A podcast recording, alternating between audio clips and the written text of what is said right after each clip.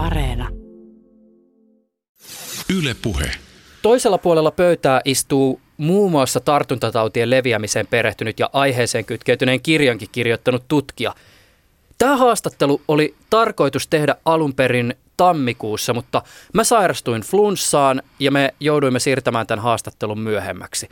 Jännä sattuma, saimme uuden haastatteluajan järjestymään maaliskuussa, kun koronavirus aiheuttaa läpi planeetan systeemitason värähdyksiä.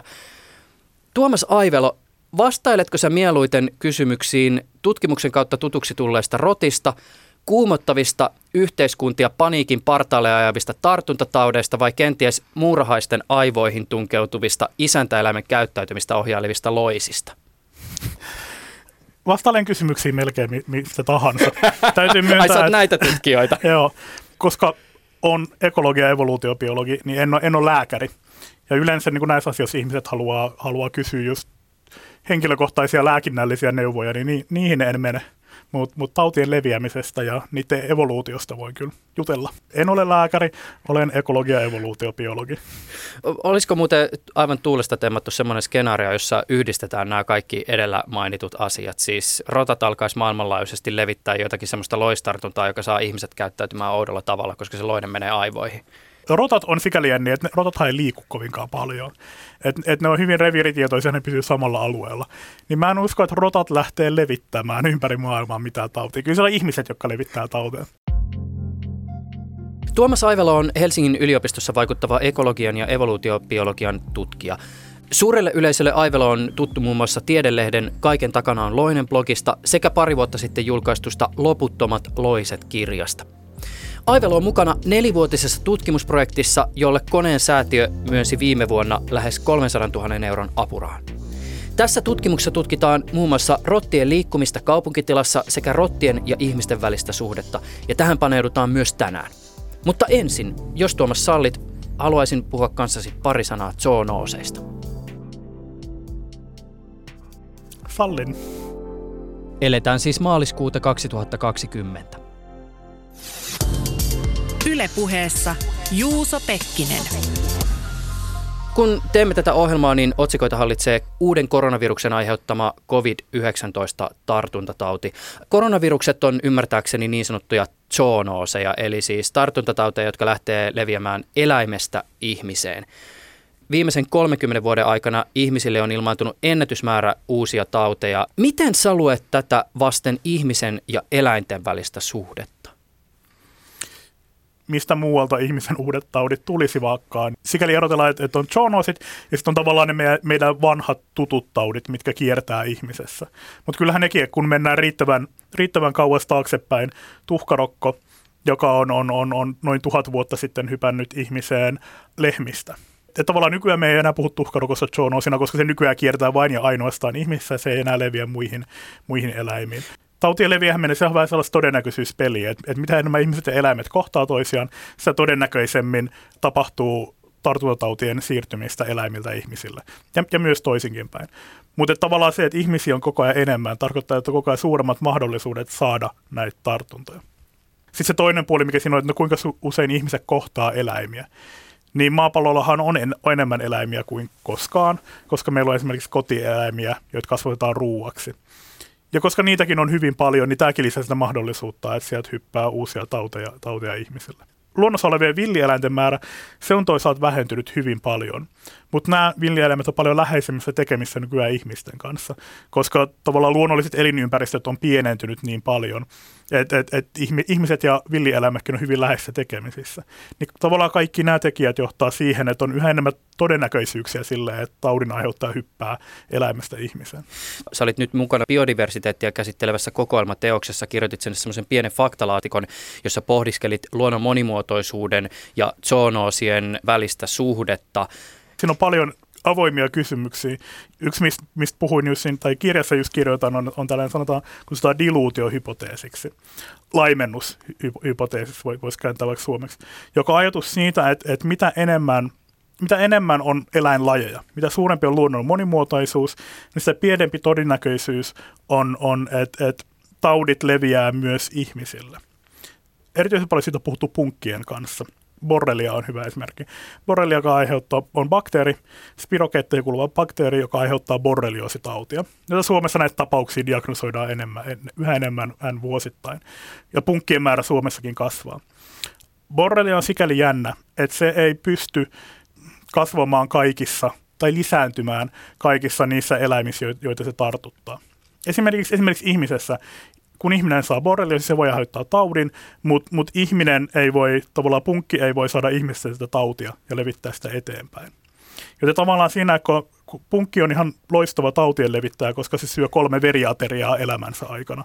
Se käy eri eläimessä, yleensä eri lajien eläimessäkin nauttimasta äänitystä. Tavallaan jos sillä ensimmäisellä eläimellä on joku tartuntatauti, joka kiertää veressä ja punkkivälitteinen, niin punkki voi saada sen ja viedä sitten se seuraavalle. Ja, ja sitten tässä Borrelias tavallaan on, on, on mielenkiintoista se, että kaikkein metsämyyrät on kaikkein parhaimpia. Puhutaan kompetenssista. Että niillä on kaikkein paras kompetenssi levittää tautia eteenpäin. Ja tarkoittaa, että jos metsämyyrä saa se tartunnan, niin on hyvä mahdollisuus joltain punkilta, niin on hyvä mahdollisuus, että seuraava punkki saa sen, sen eteenpäin tartunnan siitä metsämyyrästä. Ihmisellä tämä kompetenssi on pieni että jos, tai, tai olematon. Että jos ihmisellä on borrelia, niin punkki ei sitä voi saada. Joten sitten, miten tämä liittyy luonnon monimuotoisuuteen, on tietysti se, että, että, että punkit ei ole kauhean valikoivia siinä, että, että keneltä ne imee verta. Joten mitä suurempi, suurempi skaala siellä on erilaisia eläimiä, joissa suurimman osa kompetenssia on aika matala, niin tämä oletettavasti laskee, laskee sitä borrelian mahdollisuutta levitä eläimestä toiseen. Jos kaikki on metsämyyriä, jotka siellä on, sitten se käytännössä borrelia leviää siellä hyvin, hyvin laajasti. Jos siellä on laajempi valikoima eläimiä, sitten se borrelian määrä luultavasti vähenee siellä. Punkki on tietysti vaikea, koska sitten esimerkiksi jollain, jollain kaureilla vaikuttaa, että, että niillä ei juurikaan kompetenssia, mutta sitten taas niin kuin, jos on paljon isoja eläimiä, niin se taas tarkoittaa, että punkkeilla paremmin ravintoa ja punkit lisääntyy paremmin. Sitten siinä on myös sellainen, että kuinka paljon niitä punkkeja on ja, ja, ja kuinka paljon siellä on borreilla ylipäänsä ympäristössä ja kuinka suuri osa niistä on tällaisia niin kompetentteja isäntiä, joita se punkit saa. Yhdysvalloissa tutkittu paljon ja siellä se vaikuttaa toimivan niin, että mitä monimuotoisempi on, on, on nisäkäs yhteisö tietyllä alueella, niin se pienempi todennäköisyys borrelialla on, on levitä eteenpäin. Koska Euroopassa on eri eläimet, täällä ei ole vielä oikein selkeät kuvaa siitä, että toimiiko se samalla tavalla vai ei. Miten genomin moninaisuus ehkä näyttelee jonkinlaista kysymystä tässä aiheessa? Siis jos ajatellaan sitä, että meillä ihmisillä on tuotantoeläimiä ja voineen varmaan väittää, että toki vaikka ideaalitilanteessa näiden eläinten genomia tulisi pitää jollakin tavalla monimuotoisena, niin aika pitkälti se about yksi sama kanalaji on siellä about kaikissa Suomen kanaloissa. Pieni sivuhuomio. Mä soitin Siipikarjaliittoon, josta kommentoitiin, että broilerit ovat pääsääntöisesti Suomessa samaa rotua. Munan tuotannossa käytettyjen rotujen määrä taas voidaan laskea about yhden käden sormilla maalikon näkökulmasta jotenkin kuulostaisi loogiselta se, että jos meillä on geneettistä hajontaa vaikka jonkun siis lajin sisällä, niin se lisää mahdollisuutta sille, että se laji jo itsessään ennen kuin se lähtee sitten leviämään lajista toiseen se joku tauti, niin se laji kykenee jollakin tavalla taltuttamaan sen taudin aiheuttajan. Tismalleen. Että et tavallaan taudin aiheuttaja kohtaa erilaisia, erilaisia isäntöjä saman sisällä ja niin kuin tavallaan, että, että ne, niitä täytyy aina tietyllä tavalla, jollain tavalla joihinkin on sopeutunut parempi, joihinkin ei. Koska, koska se, mikä esimerkiksi millä selkärankaisilla on valtava vaihtelu, on, on, on niiden immunipuolustuksen geenien moninaisuudessa. Ja, ja se, että, että, että kun kaikki, kaikki esimerkiksi ihmiset on, on, on, on valtavan monimuotoisia sen suhteen, se tarkoittaa, että, että niin taudin aiheuttajille jokainen isäntä on erilainen mitä pienempi tämä, tämä monimuotoisuus on, niin sitä paremmin, miten ne on sit sopeutunut siihen yhteen, niin sitä paremmin ne tarttuu myös muihin. Jos ihan hetkeksi hyppää, hyppää kasveihin, joka on tavallaan äärimmäinen esimerkki siitä, että, että, että banaani, käytännössä kaikki banaanit, joita kaupallisesti viljellään, on klooneja keskenään. Että ne on kaikki saman lajikkeen, samasta yksilöstä tehtyjä klooneja. Ja nythän niin kuin banaanit on kuolemassa, koska on olemassa fusarium-sieni, joka leviää hyvin tehokkaasti kaikkeihin klooneihin. Mikä tietysti, mikä tietysti niin tarkoittaa sitä, että koska ne kaikki on klooneja ja sitten jos se fusarium hyvin sitä tartuttaa, niin saa kätevästi tapettua kaikki. Ja se on nyt tavallaan tapahtumassa. Se tapahtui kerran aikaisemmin. 50-luvulla jouduttiin vaihtamaan banaanilajiketta, koska edell- edelliset kuoli, kuoli pois. Siitä ei ole kauhean pitkä matka sitten niihin broilereihin, jotka on hyvin, hyvin tavallaan geneettisesti sama, samanlaisia. Ja kyllähän niin kuin tavallaan, ja sitten kun broilerit vielä kasvataan sillä että samassa hallissa on 10 000 broileria, joka kaikki on geneettisesti hyvin samanlaisia. Puhutaan esimerkiksi niin lintuinfluenssan leviämisestä, niin kyllähän se johtaa siihen, että kaikki broilerit siitä hallista tapetaan, koska se on niin kuin tavallaan menoa, sit kun se lähtee leviämään siellä. Vaikka meillä on monia hyviä argumentteja laajentaa tätä meidän omaa aika ihmiskeskeistä moraalista horisonttia me myös muita lajeja kohti, niin käytännössähän meidän ihmisten tekemiset motivoituu meistä itsestämme käsin. Mutta aloinpa pohtia sitä, että voisiko tämä zoonoosien uhka ehkä motivoida meitä toimimaan sellaisilla tavoilla, jotka myös hyödyttäisi siinä sivussa meidän ihmisten lisäksi muita olentoja.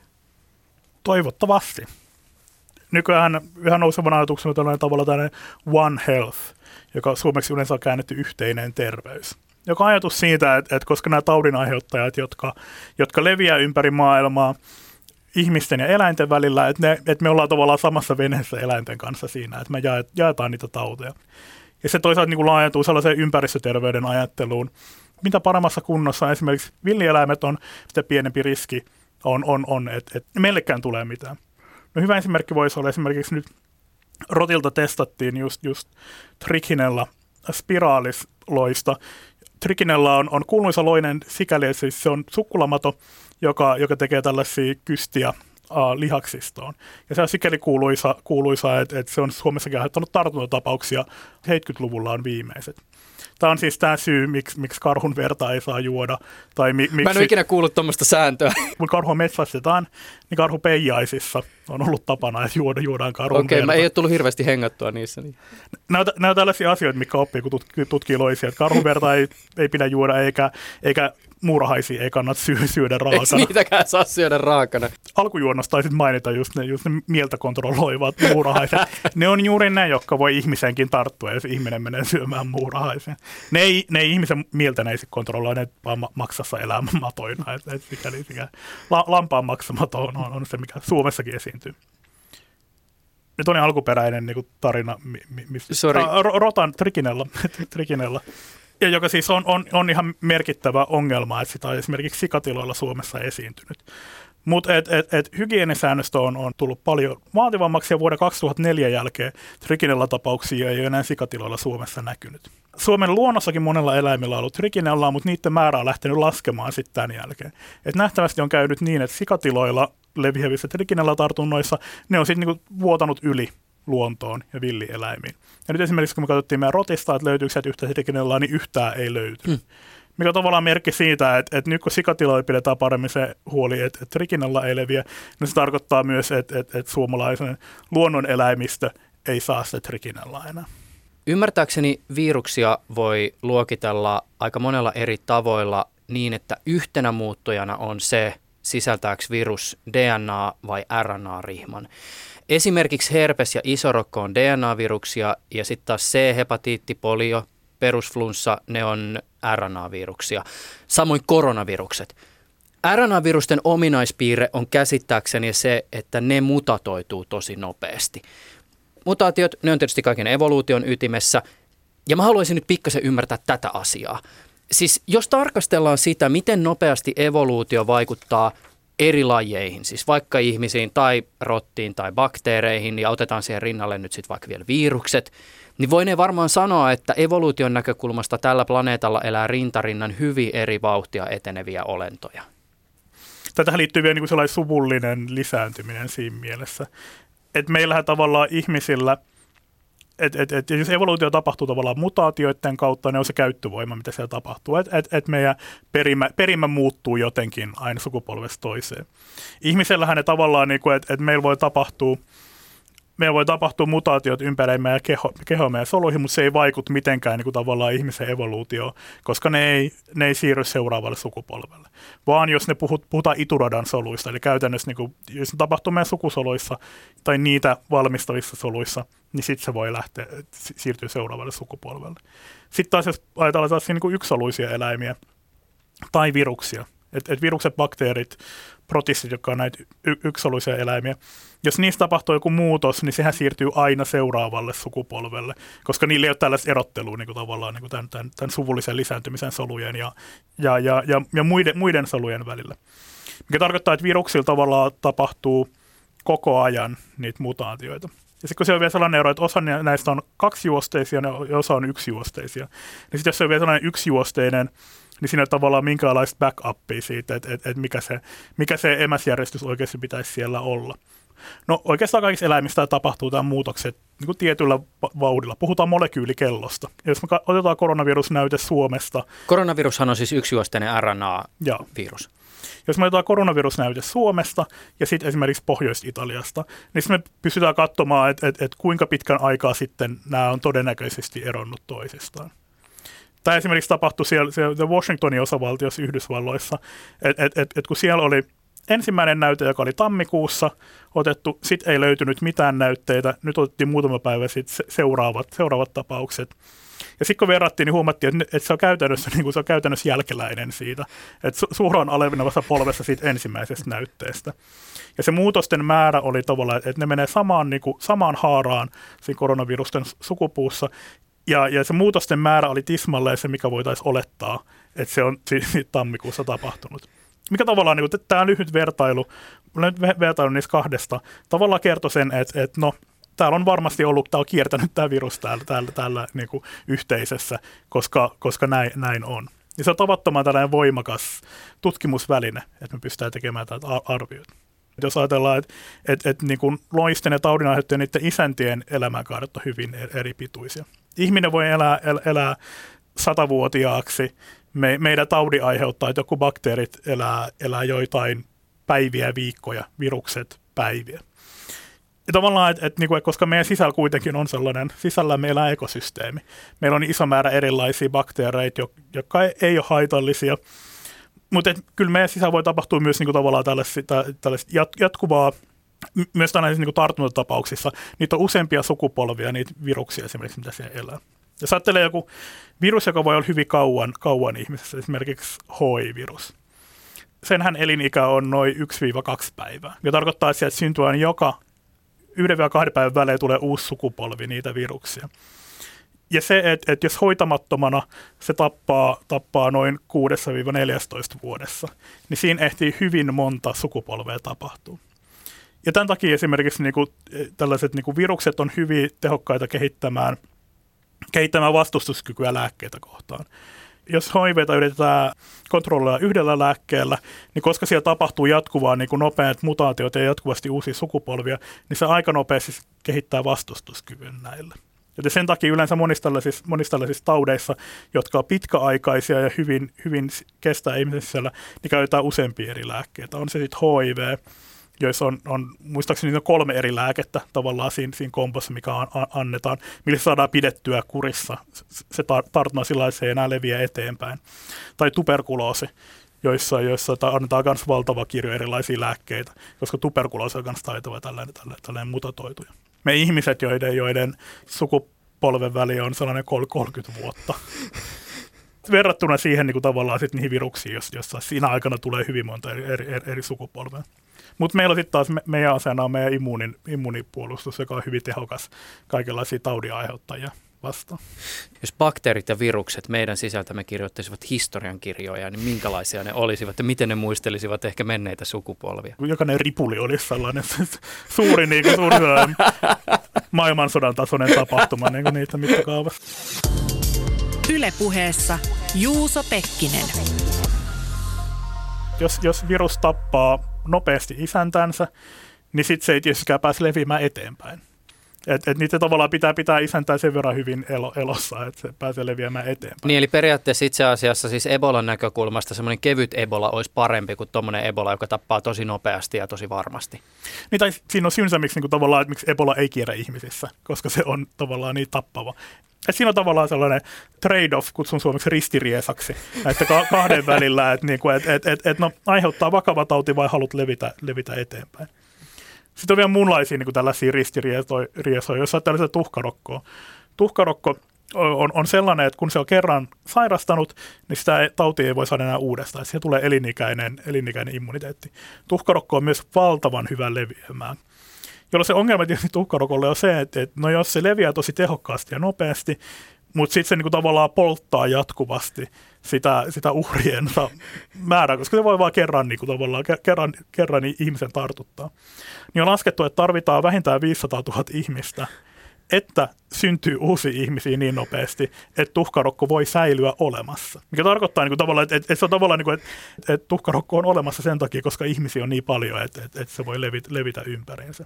Ja sitten niin tavallaan nykyään tulee siihen vielä, tulee vielä uusi sellainen ongelma näitä taudin joka on meidän terveydenhuolto. Mikä tavallaan, niin kuin, että, että, että jos se on vakava tauti, niin ne pystytään yleensä suhteellisen helposti estämään niiden leviäminen. Esimerkiksi joku SARS, joka ajatteli, että, että, että, että, että jos olisi nykymaailma, mutta ei tehokasta terveydenhuoltoa, niin kyllähän se leviäisi nopeasti yli, yli maailman ja tartuttaisi, tartuttaisi ihmiset. Mutta koska niin kuin tavallaan, että koska huomataan ne ihmiset, joilla on vakavat oireet ja ne saadaan eristettyä, saadaan hoidettua, niin se estää sen, että se virus leviäisi kauhean, kauhean laajalle. Nyt tavallaan se koronaviruksen niin kuin tavallaan se, se trade-off, minkä, minkä takia se on siis vähemmän tappava kuin SARS, mutta loppujen lopuksi tappaa enemmän ihmisiä. Ja tavallaan se, koska niitä lieviä tapauksia on niin paljon, mm. että se pystyy leviämään huomaamatta ja sitä on vaikeampi kontrolloida sen takia. Vielä yksi kysymys koronavirukseen kytkeytyen ennen kuin mennään rottiin. Sä Tuomas Aivalo kirjoitit just sun tiedelehden Kaiken takana on Loinen blogisi hallitusta, virkamiehiä ja mediaa suomivan tekstin.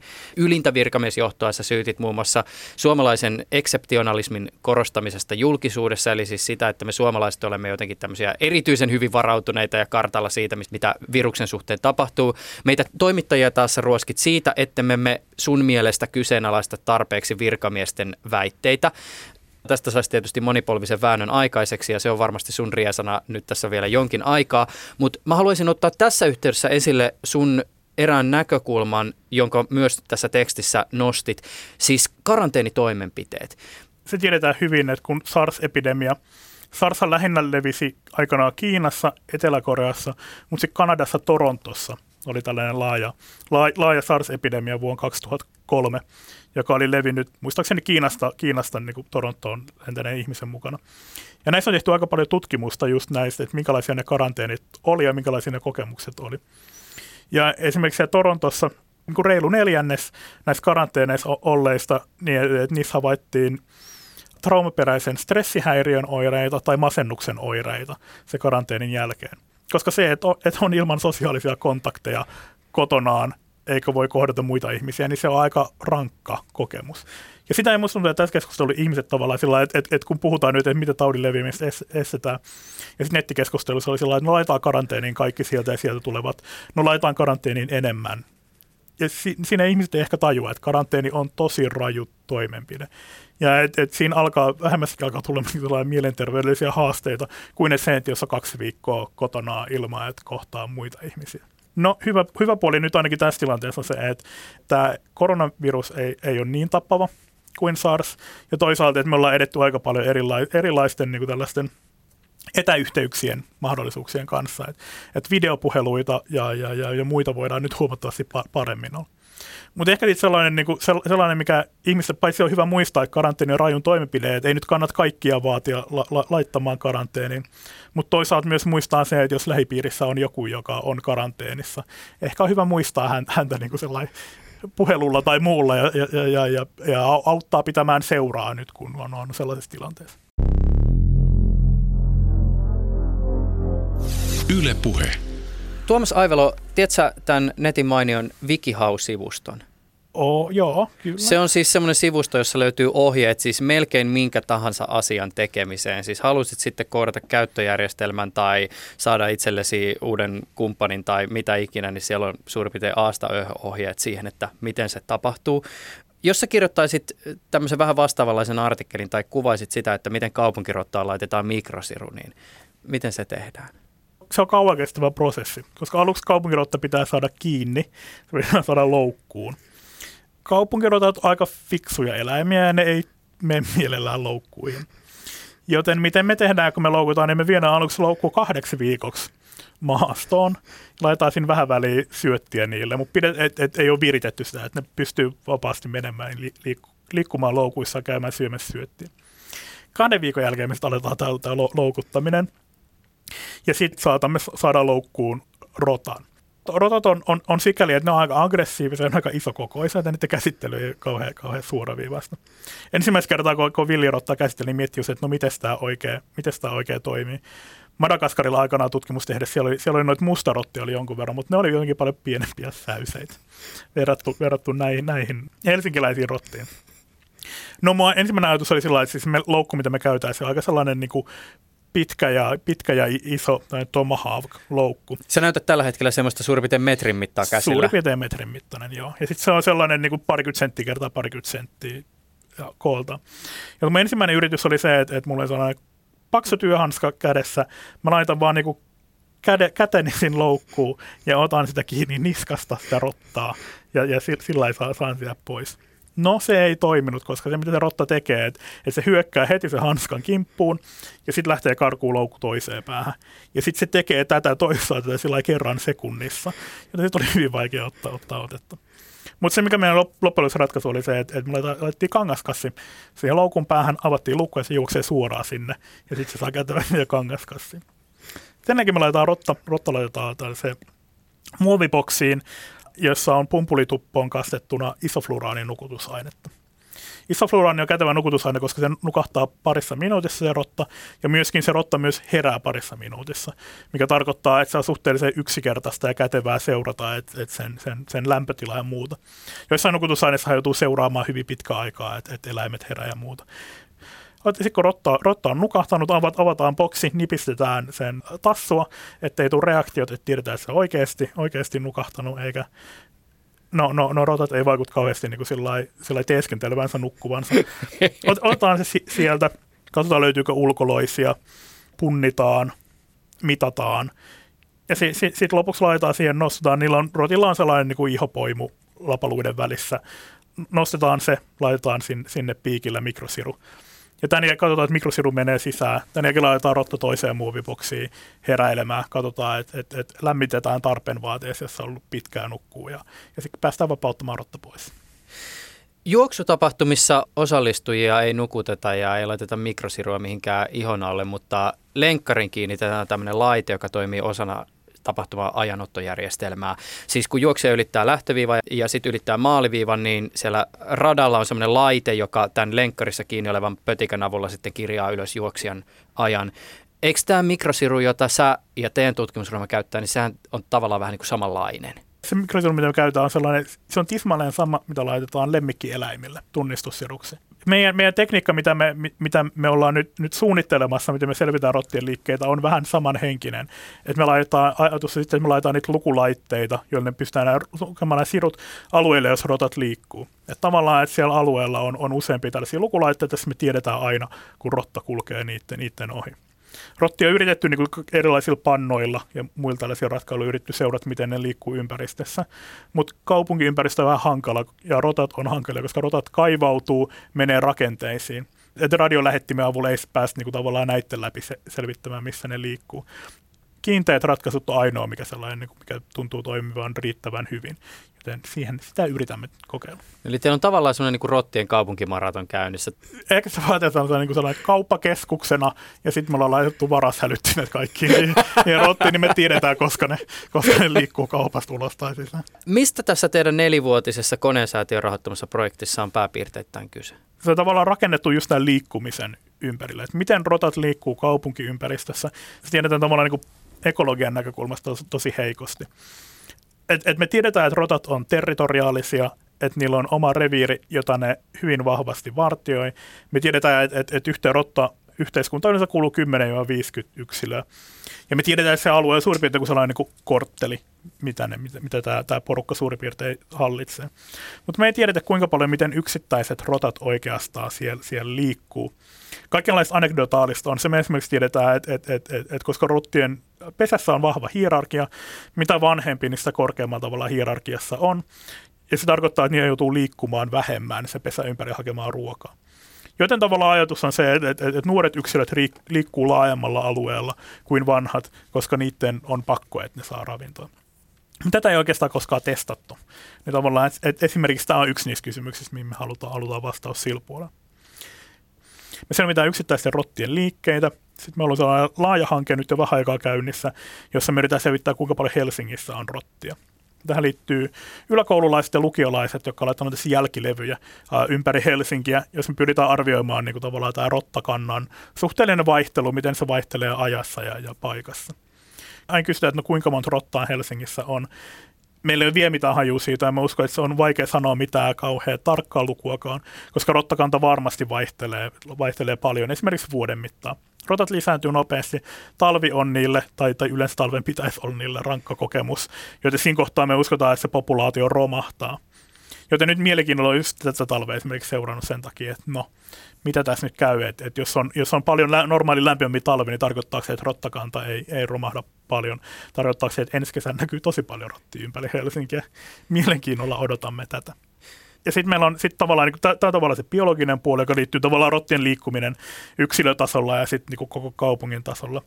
Sitten sit toinen puoli on tämä ympäristöpoliittinen, yhteiskuntatieteellinen puoli, jos taas tutkitaan, miten ihmiset yrittää rajoittaa rottien liikkeitä, miten ihmiset ja rotat kohtaa ja missä, minkälaisia toimenpiteitä rottia torjutaan. Ja sitten meillä on vielä pieni taiteellinen komponentti siinä, jossa jos me yritetään sitten tehdä, tehdä taidetta rottien liikkeestä ja rot, rottien liikkumisesta. Et tässä, on, niin kuin, tässä on mukana tutkijoita tuot Tampereen yliopistosta, Tampereen ammattikorkeakoulusta, jotka on mukana tekemässä näitä, näitä yhteiskuntatieteellistä ja taiteellista puolta. Ihan tämmöinen käytännön kysymys. Eikö se mennyt niin, että teidän tutkimuksessa mikrosiru laitetaan semmoiseen 30-50 rottaa? Kyllä se kokonaismäärä menee varmaan ylemmäs. Kyllä me nyt toivotaan, että me saadaan niin kuin useammassa paikassa vähintään 30 rottaa merkittyä kun tehdään tällaista tutkimusta, niin onko tässä huomioitu ja millä tavoin pitää huomioida rottien todennäköinen kuolleisuus?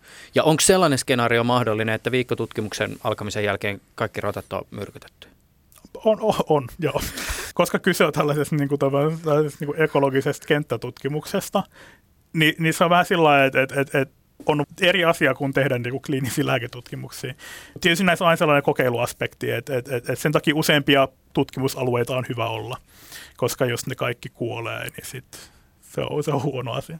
Mutta et, et tavallaan siinä on myös se, koska me ollaan ensimmäisiä, jotka tekee tällaista tutkimusta, niin siitä, että et, et vaikka se menisi pahasti pieleen, niin se on silti ihan niin sellainen arvokas, arvokas kokemus jaettavaksi muille.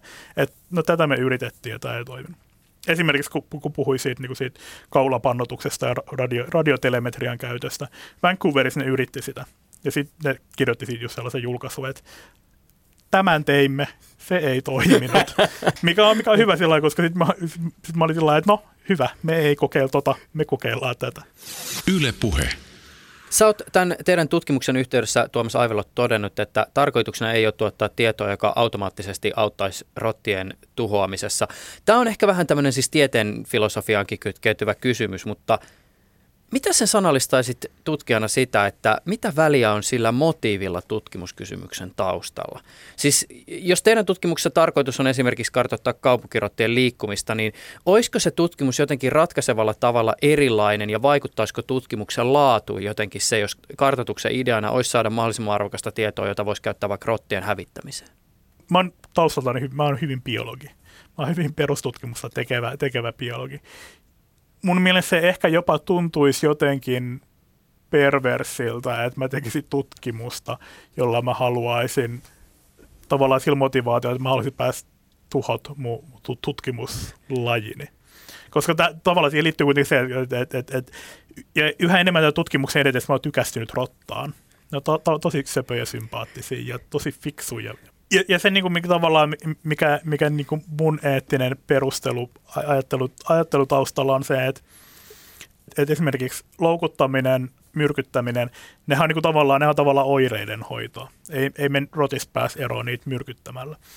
Vaan että et, niin et tavallaan kun me saadaan, kun me saadaan selville, että et mitkä tekijät vaikuttaa siihen, että missä rottia milloinkin on, niin me voidaan ehkä suunnitella meidän kaupunkiympäristöä siihen malliin, että rottia on vähemmän kyllä myös myönnän sen, että rotta on, on tuholainen ja että et rotta aiheuttaa ongelmia. Ja joissain ympäristöissä vielä enemmän, jossain trooppisilla alueilla, missä, missä rotat, rotat levittää aidosti tappavia tauteja, joissa ne syö merkittäviä määriä ruoantuotannosta. Niin tietenkin, että se on niin kuin sillä tavalla, että, että se on myös tuholaislaji, joten olisi kiva, jos rotti ei olisi niin paljon tehokkaimmat torjuntatoimet on sellaisia, millä estetään se, että rotti ylipäänsä, että ne ei pääse lisääntymään hyvin, että ne ei saa niin paljon ravintoa, ne ei saa niin paljon suojapaikkoja. Jos me päästään siihen tulokseen, niin sitten me loppujen lopuksi myös niin kuin saadaan säästettyä rottien henkiä sillä, että niitä ei alun perin niin paljon pääsi pääs lisääntymäänkään missään.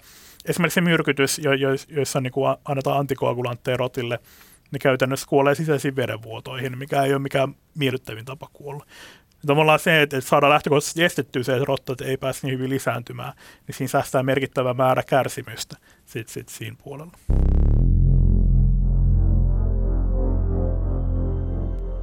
Rotan ja ihmisen välinen historiallinen suhde, sehän on pitkä. Voisi tietyllä tavalla varmaan sanoa, että rottien elämään vaikuttaa aika suuresti se, että minkälaisia kulttuureja ja yhteiskuntia ihminen rakentaa.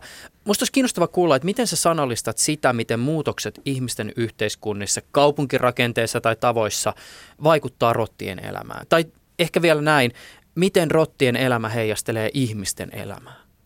Rottahan sikäli äärimmäinen esimerkki, että et rotta ei enää missään elä alkuperäisessä elinympäristössä tai luonnonvaraisena.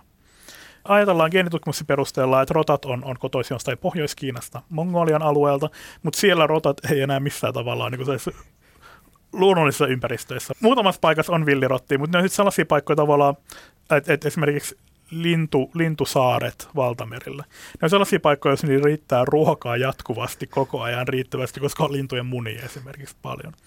Tällaisissa paikoissa niitä voi olla ilman, ilman ihmistä, mutta muuten ne on täysin ihmisistä riippuvaisia.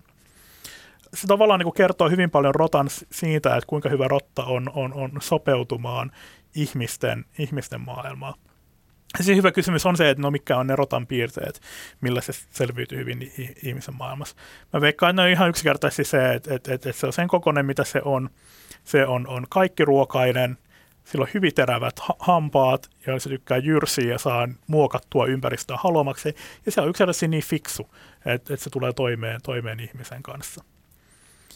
Se, se miten niin kuin tavallaan ihmisen ja rotan välinen suhde sitten muuttuu, niin se on, se on hyvä kysymys ja siitä me ei juurikaan tiedetä, että kuinka paljon, se on.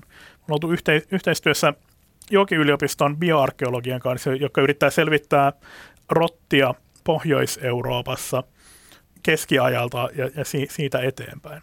Sellainen muutoshan rotissa on tapahtunut, että se alunperin rottalla, joka Euroopassa oli, oli tämä musta rotta, mutta 1700-luvut lähtien se korvautui sitten nykyisellä, ny, nykyise, nykyisellä lajilla, jota suomeksi vaan kutsutaan ihan vaan rotta-nimellä. Esimerkiksi rottiahan on hyvin vähän ollut siihen aikaan Pohjois-Euroopassa niin kuin keskiajasta eteenpäin, koska kaupungit ollut niin pieniä, että ne ei tavallaan ollut riittävän isoja ylläpitämään rottakantaa. Ja että rotat on varmaan lähtenyt yleistymään vasta niin 1700-1800-luvulla, kun kaupungit kasvoi riittävän isoiksi. Ja nykyään jos ajatellaan, että missä on kaikkein suurimmat rottakannat, länsimaisissa kaupungeissa varmaan New Yorkissa – koska siellähän sen newyorkilaisen tapa on se, että, että miten jätteet kerätään, että ne viedään illalla kadulle ja aamulla sitten jätteen käy keräämisen pois. Yöllä siinä välissä rotassa on valtavan määrän ruokaa itselleen. Se niin kuin rotat heijastelee, heijastelee tavallaan sitä, että, että, että mistä ne saa napsittua ruokansa ihmisyhteiskunnassa. Ja naurakin just, just, just, just Nino Nygreenille, joka on tämä meidän hankkeen y- yhteiskuntatieteilijä, nauretti vaan sillä lailla, että rotat on sellainen kiertotalouden indikaattori. siellä, missä on rottia, siellä kiertotalous ei toimi, koska, koska rotat osoittaa meille ne kohdat, missä niin kuin, tavallaan käyttökelpoista, käyttökelpoista jätettä esimerkiksi on tai mu- muita tällaisia. Ja, hauskaa sinänsä, että, niin kuin, että, että nythän niin kuin, kun haetaan enemmän automaatiota ja muuta, niin saattaa olla esimerkiksi rotille hyvin mie- miellyttävää asia, että, että koska automaatio ei ole aina kauhean, kauhean tarkka tarkka asioista. Vantaalla ja Espoossa on näitä uusia kaupunkiosia, missä esimerkiksi jätteet kerätään sellaisella niin kuin miksi sitä kutsutaan, niin kuin il, ilma... Jätekuilu, ilma... Se sellainen, sellainen jäteimuri. Tällaisen järjestelmään, että tavallaan että jokainen, jokainen Reikä, jäte... johon voi laittaa roskat. Joo, ja sitten se, sit se imasee ne putkeen pitkin johonkin keskuskeräämöön, jossa on sitten sellainen isompi keräilyastia. Näissä on se juttu, että nämä menee tukkoon. Ja sitten kun ne menee tukkoon, niin sitten rotat löytää ne ja järsi niihin reet ja menee sinne järjestelmiin sisälle. Että tavallaan niin että et, et, et, et, et rotat kyllä niin kuin löytää heikot pisteet uusista, uusista teknologioista. Sama esimerkiksi maatiloilla, ei nyt rottia kanssa, mutta esimerkiksi kotihiirien kanssa on se ongelma, että et, esimerkiksi yhdellä kokeellisella maatilalla, missä oli mahdollisimman pitkälle automatisoitu kaikki prosessit, niin että et, et missään on ollut niin paljon kotihiiriä kuin siellä koska, koska ne ei ehkä niin tarkkoja kuin, niin kuin ihmissilmä löytämään, tai automaattiset prosessit niitä, että, että missä menee hukkaa, hukkaa ruokaa, jota voi muut eläimet käyttää. Tämä on aika kiinnostava yhteys, siis se, että digitalisaatio ja automatisaatio, joka kulkee siinä kyljessä, on vaikuttanut ehkä rottien elämään positiivisesti, ainakin toistaiseksi säkin kuulet varmaan about joka viikko tänne, että sitten kun syttyy se kolmas maailmansota, niin jäljellä jää pelkästään torakoita ja rottia. Mikä on rottatutkijan näkökulma tähän aiheeseen? Siis mitä jos se syttyisi ja suurin piirtein suurin osa ihmisistä tuhoutuisi ja yhteiskunnat romahtaisi, niin olisiko se rottien kultakautta? Tavallaan niin, niin kuin sanoin, että rotat on, on aina a, oikeastaan kaikkialla niin kuin ihmisten kanssa. Mihin se hyvä jengi meni? niin, niin, niin, niin sitten jos ei ihmisiä olisi, niin ei rotillekaan enää ruokaa oikein löytyisi. Ehkä ne, on, ne olisi sitten lintuluodot, missä niin riittäisi mielenkiintoinen niin kuin a, niin kuin ajatuslekin sinänsä, että missä rotille riittäisi, riittäisi ruokaa, jos, jos ihmisiä ei olisi. En, en nyt sillä suoraan keksi. Esimerkiksi missä nämä rottalajit on kehittynyt siellä Aasiassa, se, se saattaa liittyä esimerkiksi niin kuin bambujen kukintoihin ja bambujen kiertoon. Ni, niin varmaan, että tavallaan, että jos ihmisen kadottua syntyisi jotain sellaisia elinympäristöjä, missä joku lajit, jotka tuottaa paljon, paljon syötävää rotille, yleistyisi, niin sitten ehkä. Mutta en osaa sanoa, että mikä se, mikä se skenaario olisi, mitä tarvitsisi tapahtua. Että näin kävisi. Ylepuheessa Juuso Pekkinen. Tehän ette vielä ole tätä tutkimustanne aloittaneet niin sanotusti kentällä, mutta osaat sä jo tässä vaiheessa arvioida sitä, että minkälaisia yksilöllisiä eroja rottien välillä ehkä piirtyy siinä vaiheessa, kun dataa alkaa virrata. Ainakin silloin, kun sä teet sun väitöskirjatutkimusta Madagaskarilla ja siellä oli se paikallinen jyrsialaja, jota sä tutkit, niin ilmeisesti sen lisäksi, että sä olit antanut jokaiselle nimen, niin se nimi jollakin tavalla ehkä sitä sun tulkitsemaa persoonallisuutta myös näiden yksilöiden kohdalla ilmensi ei ollut jyrsiä, ne oli kädellisiä. Ah, ja, okay. Hiirimakeja, eli, eli maailman pienin kädellislaji, no, puoli apinoihin kuuluvia. Hiirimakeista me aikanaan mitta, mitattiin vaan se niiden käsittelyn, kun me käsiteltiin niitä, että kuinka aggressiivisia ne on – suurin osa hiirimakeista oli sellainen, no se, se oli rotti hyvin, hyvin kilteä, kun niissä otti sellaisen ot, otteen, siitä, otteen siitä niskasta ja hännän takaa, niin oli vaan ihan paikallaan ja an, an, antoi käsitellä. Me aluksi, niin kuin, aluksi just pohdittiin niiden nuku, nukuttamista, mutta sitten huomattiin, että jos vaan laittaa valot pois päältä, ja niin kuin punaisessa valossa työskentelee, niin se riittää rauhoittamaan. Okay me otettiin, me otettiin niissä hammasvalokset, että et se oli hyvin sellaista niin tavallaan, mutta mut, mut, et, et se miten se hammasvalossa esimerkiksi toimii, että et kun ne pitää suutaa kiinni tietysti tiukasti, mutta kun niissä kutitti poskessa, ne avasi suunsa, sitten se laitettu se sinne ja ne puri siihen kiinni, sitten kahden minuutin päässä kutittaa uudestaan ja otettu se pois. Hyvin erilaisia kuin rotat. Mutta mut, mut et, et kyllä, nyt kun niinku just, just en, ensim, ensimmäiset teki ensimmäiset 13 rottaa sai kiinni Kaiseniemessä, niin niin se, että miten ne oli niissä loukuissa, kyllä siinä oli aika ero, että kuinka aggressiivisia ja hätäisiä ne oli. Niin että et kyllä voidaan, on, on miettinyt että pitäisikö meidän pohtia jotenkin niin kuin tavallaan just persoonallisuusero. Liittyyköhän se esimerkiksi joku sellainen aggressiivinen loukussa sille, kuinka laajalla alueella ne liikkuu koska sehän on niin kuin mielenkiintoinen se, että, että jos me selvitään yksittäistä rottien liikkeitä, niin tavallaan se, että mikä määrää kuinka laajalla alueella ne liikkuu. Mitä laajemmalla alueella liikkuu, todennäköisemmin ne saa, saa niitä loisia. Ja onko siinä joku sellainen, että, tai tietysti on, me tiedetään niin kuin labratutkimuksista rotilta, että, niin kuin, että joku on rohkeampi ja, ja joku on, on, on, on arempia. Niin tavallaan se varmasti vaikuttaa siihen, että miten ne liikkuu. Se, että voidaanko me mitata näitä kenttäolosuhteissa – sitä en osaa vielä sanoa. Columbia yliopistossa New Yorkissa on just alkanut tutkimus, missä miss niiden niiden profiilin tämä tutkimus, joka niinku tutkii tavallaan rottien resilienssiä ja sitä, kuinka herkästi ne stressaantuu. Ja ne tekee tällaisia niin käyttäytymiskokeita kanssa siinä. Että saattaa olla, jos, jos e, odotan jännityksellä nyt niiden, näiden kokemuksia, että jos ne nyt, nyt saa jotain jännää aikaa, niin kyllähän mekin voidaan sitä yksinkertaisia tämän tyyppisiä samanlaisia kokeita ehkä päästä tekemään rottia. Niin stressiä tietysti pystyy numerisesti ainakin jossain määrin mittaamaan. Sitten oma kysymyksensä on tämä ihmismäistäminen tai antropomorfisointi, jossa sitten liitetään jotakin tulkinnallisia ihmisten ominaisuuksia näihin tutkittaviin kohteisiin. Mutta minua kiinnostaisi kuulla Tuomas Aivalo siitä, että, että minkälaisissa asioissa sä oot tutkijana ehkä jollain tasolla mahdollisesti valmis hyväksymään meidän ihmisten ja sitten vaikka rottien välisiä samankaltaisuuksia. Siis toki ihmistä ja rottaa yhdistää halu selviytyä, pyrkimys välttää kärsimystä, huolehtia jälkeläisistään, ainakin useimmiten. Mutta milloin mennään tavallaan niin sille harmaalle alueelle ja milloin sä hyvällä omalla tunnolla voit jollakin tavalla ehkä siirtää sellaisia ominaisuuksia, joita meissä ihmisissä on niihin yksilöihin, joita sä tutkit? Kun on ennen kaikkea loissataudin aiheuttaja tutkija, niin sit se, ei, se kysymys ei ehkä ole sellainen, joka tulee vastaan kauhean paljon. Jos tutkitaan persoonallisuutta, niin sitten se tietysti niin kuin tavallaan, sitten se tulee niin kuin vastaan sellaiset kysymykset, että no miten me tulkitaan, miten me vältetään sitä, että meidän omat käsitykset niistä ei, ei vaikuta siihen. Hyvä puoli siellä on, että, että, että, että käyttäytymistutkimus, etenkin rotilla on tavallaan hyvin sitä, sitä on tehty paljon, koska laboratoriossa on tutkittu rottia paljon. Se on valtava etu tavallaan meidän tutkimukselle, että koska rotat on ollut koheeläimen 150 vuoden ajan laboratoriossa, niin me tiedetään tosi paljon siinä.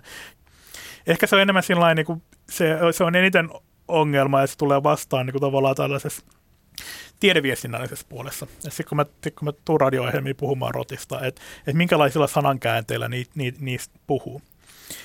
Ja siihen, siihen tuo vielä oman, oman lisänsä tietysti tekee se, että koska että kun tutkijat puhuu tällaisin, niin kuin, tällaisin hyvin, niin kuin tavallaan ihmismäistävillä käsitteillä eläimistä, että sitten ne tekee niin ja sitten menisin ja sitten se touhuu tällaista, sitten se suunnittelee tätä ja tätä.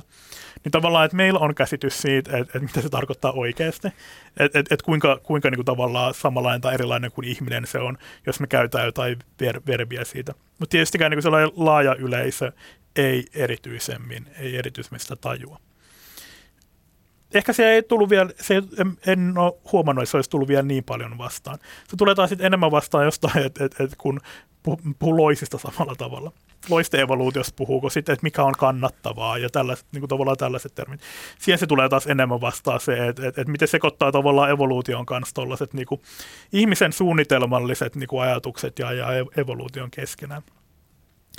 Ja, ja musta tuntuu, että mä oon kyllä enemmän tähän mennessä, kun rottia kanssa tekemisissä, niin, niin mun fiilis alkaa olemaan se, että ne on kyllä paljon enemmän, enemmän ihmisen kaltaisia kuin on ajatellut etu, etukäteenkään. Et, et, et toisaalta pitää pitää niinku mieltä myös avoimena siihen suuntaan, että et, et aika, niinku, aika fiksuja viekkaita ne on ja ne, ne rotat esimerkiksi hyviä oppimaan asioita, ne taitavia sosiaalisesti oppimaan asioita. Jos jollekin pesässä tapahtuu jotain epämiellyttävää, niin muut osaa välttää sitä sen jälkeen. Sen takia niitä on esimerkiksi va- va- vaikea loukuttaa mä, mä kenttäbiologi, joka tekee paljon kenttätöitä, mun mielestä niin tärkein, tärkein asia, kun tutkii jotain tiettyä eläinlajia, on se, että sitä vaan tuijottaa riittävän kauan. et, et vietin vuoden elämästäni siellä Madagaskarin, Madagaskarin sademetsässä ja sillä niin kuin, katselin, kun ne hyppii ne, niin kuin ne hiirimakit siellä ja, ja sitten niin tavallaan vietti aikaa niiden kanssa ja, ja katsoo, mitä ne tekee. Ja se tavallaan on hyvin tärkeää, että, että ymmärtää, missä siinä on kyse ja kontekstia ja kaikkia, miten ne toimii ne elä, eläimet ja muut. Ja et, et, et sitä, mä nyt aloittanut rottia kanssa, yritän tehdä niin kuin tavallaan sitä niin kuin tuijottaa, tuijottaa rottia mahdollisimman, mahdollisimman paljon. No se on helppoa, kun asuu, asuu Kalliossa. Niin, niin, niin, Helsingin Kalliossa niitä näkee aika usein. Jos, sillä, jos hämärää aikaa, etenkin niin kuin, niin kuin loppukesä, alkusyksy, hämärää aikaa liikkuu, se on hyvä, näkee kun rottia näkee. Ja jos näen rotan niin kuin kaupungin, niin tuijotan kyllä, että mitä se tekee mitä tapahtuu ja, ja, ja muut hyvin mie- mielenkiinnolla tietysti riski on aina, että mä tulkitsen ne jotenkin liian ihmismäisiksi. Mutta toisaalta niin kuin omat aistini multa vaan on käytettävissä, siitä ei mihinkään pääse ja oma, omat ajattelutavat, että se pitää vaan niin kuin tiedostaa. Onko teillä tässä vaiheessa tähän teidän tutkimusprojektiin liittyen mitään hypoteeseja? se, mikä mainitsin tosiaan aikaisemmin, että esimerkiksi se ajatus siitä, että, että no onko se ne nuoret rotat, jotka liikkuu laajemmalla alueella kuin vanhemmat rotat. Onko se niin? Onko se niin, että mitä enemmän rottia on, on, on yhdessä pesässä, niin sitä laajemmalla alueella ne, ne liikkuu? Nämä on tavallaan tällaisia, niin kuin, nämä tällaisia niin kuin totena pidettyjä asioita, jotka kukaan ei ole vielä varsinaisesti tutkinut. Että ne on ihan mielenkiintoisia vaan niin kuin vahvistaa, että no näin, näin se oikeasti on. Toinen on sitten se, toinen on sit se, esimerkiksi jos Helsingin alueella ajatellaan rottapopulaatiota, onko se niin, että, että se vaihtelee että siinä on se vuoden aikaisvaihtelu, mikä me luullaan, että se talvella, talvella romahtaa. Ja, ja, ja, ja toisaalta kuinka paljon se romahtaa, tästä meillä ei ole mitään tietoa. Tähän mennessä näyttää esimerkiksi sillä kun ollaan että rottia, rottia dissektoitu. Dissektointi viittaa siis leikkelyyn. Että et rotat kyllä lopettaa lisääntymisen marraskuussa ja jatkaa sitten taas maaliskuusta eteenpäin siitä. No, miten vaikuttaa sitten tavallaan sellainen, että et, et että et joku sellainen ilmastonmuutoksen vaikutus rottakantaan, miten se mahdollisesti vaikuttaa. Sitten me tulee niin kuin tavallaan, me tulee keissinä just tämä, tämä, tämä talvi, joka on tavattoman lämmin.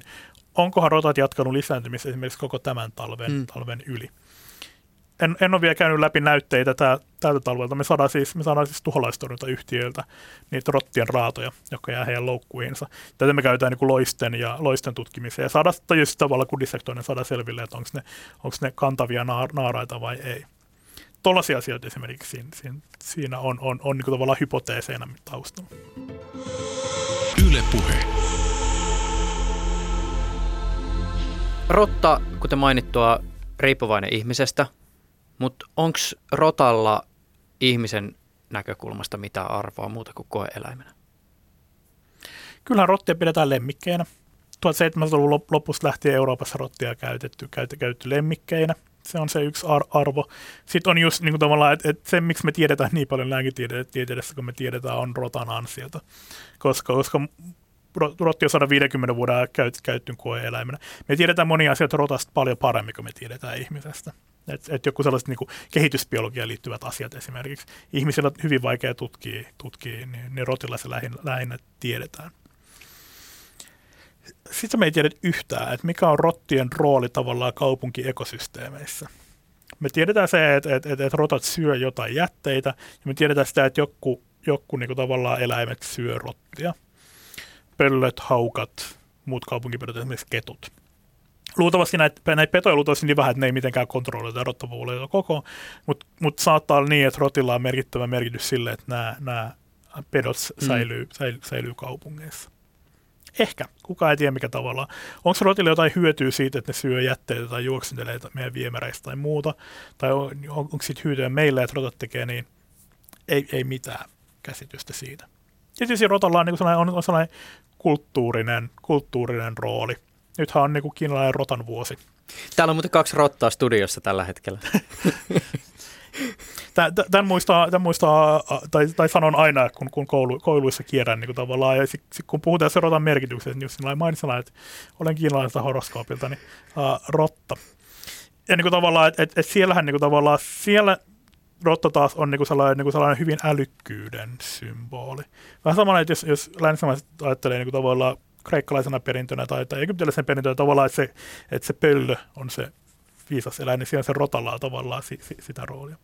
Ja kyllähän jossain... Niin kuin se jossain... voi muuten olla, että Kiinassa on katsottu rottaa ehkä enemmän kuin täällä lännessä. Siis nimenomaan niin. sillä että katsotaan ja koetetaan mielellistä.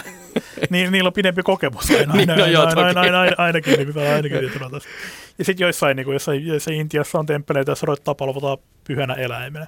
Rotta sellaisen niin kuin tavallaan kaupunki, kaupunkiin luonnon kappaleena on välillä aika sellainen, aika sellainen piristävä. Että joo, moni kokee rotan ällöttävinä, mutta mut, mut, kun oli jossain vaiheessa kiersi tämä video siitä pizzarotasta, joka, joka New, York, New Yorkin niin kuin metron portaissa, portaissa vetää sitä yhtä pizzaslicea ala, alas sinne.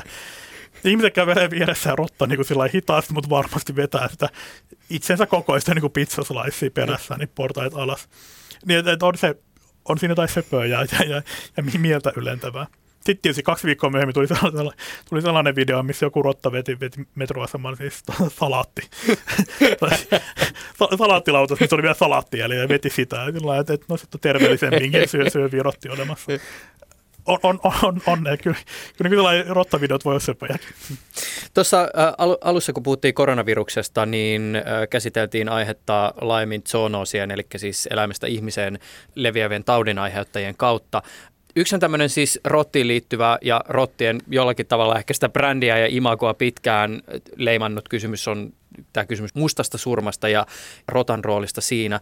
Nythän näyttäisi siltä ihan pari vuoden takaisten tutkimusten kautta, että, että suoraan ruttohan ne ei levinnyt rotista meihin ihmisiin, vaan itse asiassa me ihmiset levitimme kirppujen kautta ruttoa rottiin, josta sitten kirput levisivät eteenpäin. Mikä sun ajatus on siitä, onko ihmiset jo omaksunut tämän uuden tiedon vai onko rotta edelleen yhtä kuin rutto? Kyllä musta tuntuu, että se vielä on yhtä kuin, yhtä kuin rutto.